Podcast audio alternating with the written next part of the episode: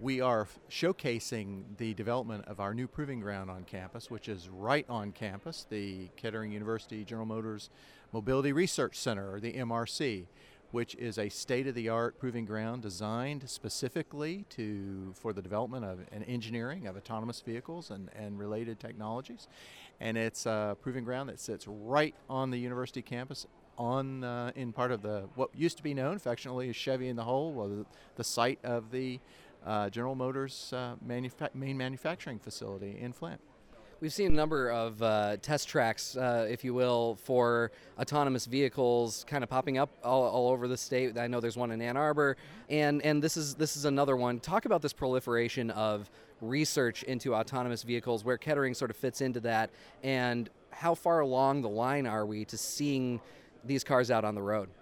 Well, there, there are three main facilities now in the state that are used for the testing and engineering of autonomous vehicles. There's M-City at Ann Arbor, there's the Kettering University Mobility Research Center, and uh, then Willow Run, the, the, facility that's being built in Ypsilanti. These are three complementary facilities. They address different parts of the problem. The M-City facility, for example, is, a, is an uh, urban land. It's an urban setting, so there's a town. It's uh, constructed to duplicate a lot of the features and road features and intersections that you see in a in a city. The Mobility Research Center is uh, is different. It's a it's a engineering proving ground, so it has a lot of the features that you would see in a state-of-the-art proving ground engineering facility but it also incorporates the communications infrastructure that support autonomous vehicle de- uh, development and communications because these vehicles have to exist in a network uh, where they talk to each other and they talk to the roads and they talk to the infrastructure as they're doing it. That communications piece is also built into the uh, Kettering University Mobility Research Center. So, as part of that, we own and operate the only 4G LTE advanced cellular wireless infrastructure in the United States. And it's part of the Proving Ground facility. And so vehicles that are engineered there have the ability to access the communications infrastructure of the future, as well as uh, a, a state of the art engineering center. Are we going to see these cars anytime soon, do you think? Well, it already is in a lot of ways, right? I mean, uh, there are a lot of cars out there that have lane monitoring and that have adaptive cruise controls that'll slow the car down if the, if the car in front of it. These are all pieces of the autonomous vehicle puzzle. Uh, and so it's really not uh, a hard date when all the vehicles will be autonomous. There's going to be a transition period as we see more and more and more self driving and autonomous features being built into cars as they're delivered. Is it fair to say the transition, we're well into that already? We're already in the transition, absolutely. And, and many vehicles have very, very significant auto, uh, autonomous uh, you know, engineering features in the vehicle already. And we're going to see that transition probably happen faster than we think, but it certainly has been the case so far. But there'll be some period of time where there's a mixed fleet where you have legacy vehicles as well as these new vehicles and that that the the presence of both in the population of uh, vehicles will probably slow full adoption of autonomous vehicles. It'll be a while until we get Will Smith and the I, Robot where he says, "Hand me the the steering wheel," and his passenger says, uh, "Is that legal? Uh, can you drive a car?" It'll be a while before we get there, but it'll probably happen sooner than we think. Um, I guess the my the question that I've had in my head is. Uh, right now, if there's an accident, I mean, obviously, part of the goal here is to, re- to make the roads safer and to uh, reduce the number of uh, accidents on the roads and especially fatal accidents. But now, if there is an accident, the liability falls on the driver, it falls on the insurance uh, companies, that sort of thing. Why would um, major automakers take on that liability? I mean, that, that's a serious question, right? It is a serious question. And, and, these issues, I'm sure all of our colleagues in the law will be working on these questions for quite some time. Uh, these will be these these issues will be normally will be worked out as the technology advances.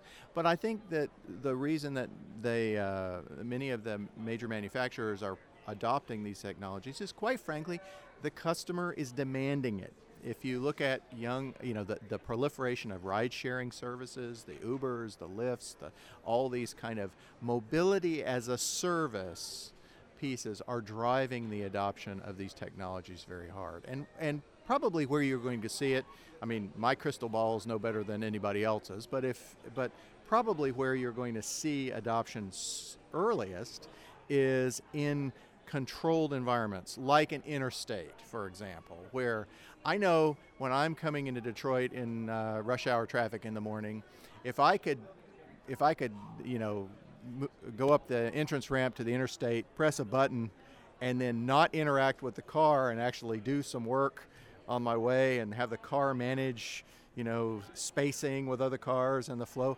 I would, I would love that feature rather than have to sit there and attend, attend the car. You're probably going to see the adoption of these fully autonomous technologies uh, in those kind of controlled environments first. Then they'll move out from there to broader and broader uh, parts of the infrastructure. You're in Flint, uh, and obviously Flint as a community has been in the news. What does it mean for, for that community to be sort of at the cutting edge of this technology?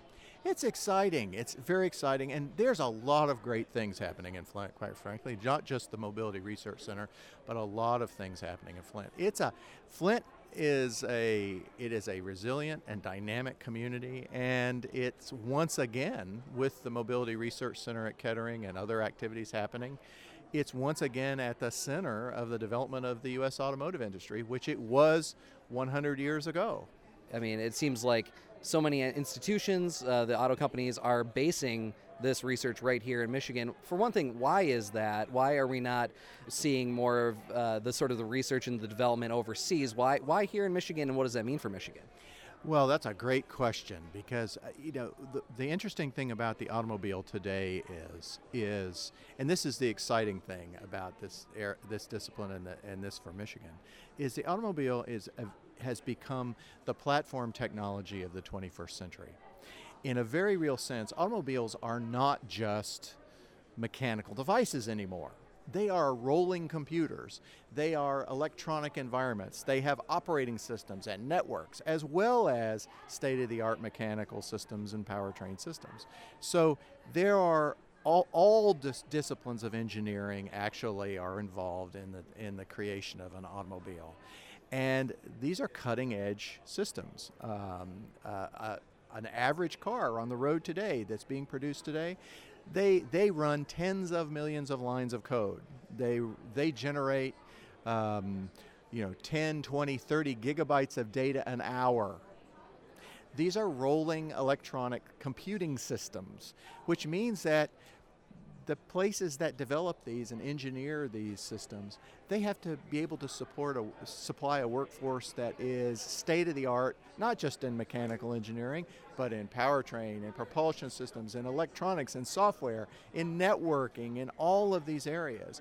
This is where Michigan shines. It is there's a there is a uh, there, it's it's a natural for Michigan to be the center of this industry. Plus, I'll say this you have to build cars to a much higher standard of quality because if your phone crashes, the operating system on your phone crashes, you're inconvenienced. If the operating system in your car crashes, it has far worse implications. And so the reliability, the robustness, the, the quality that has to be built into an automotive system, an electronic system, or software is much, much higher than in a normal consumer device. So it's a natural for, that's what Michigan is good at, and that's why it's, it's a natural for that industry to really be focused here. And of course, that, that probably makes some people nervous as well, too, right? I mean, and that's something that, that I assume that, you, that, that uh, on the research and development side, you have to be very conscious of about how uh, how nervous this makes people. Absolutely, but you know that. But to to that end, the this is a reliability. This is a standard and a level of quality that is the standard for engineering and development in Michigan. Other places that have not been involved in the development of the automobile and these kind of technologies haven't had to operate at the same levels of quality.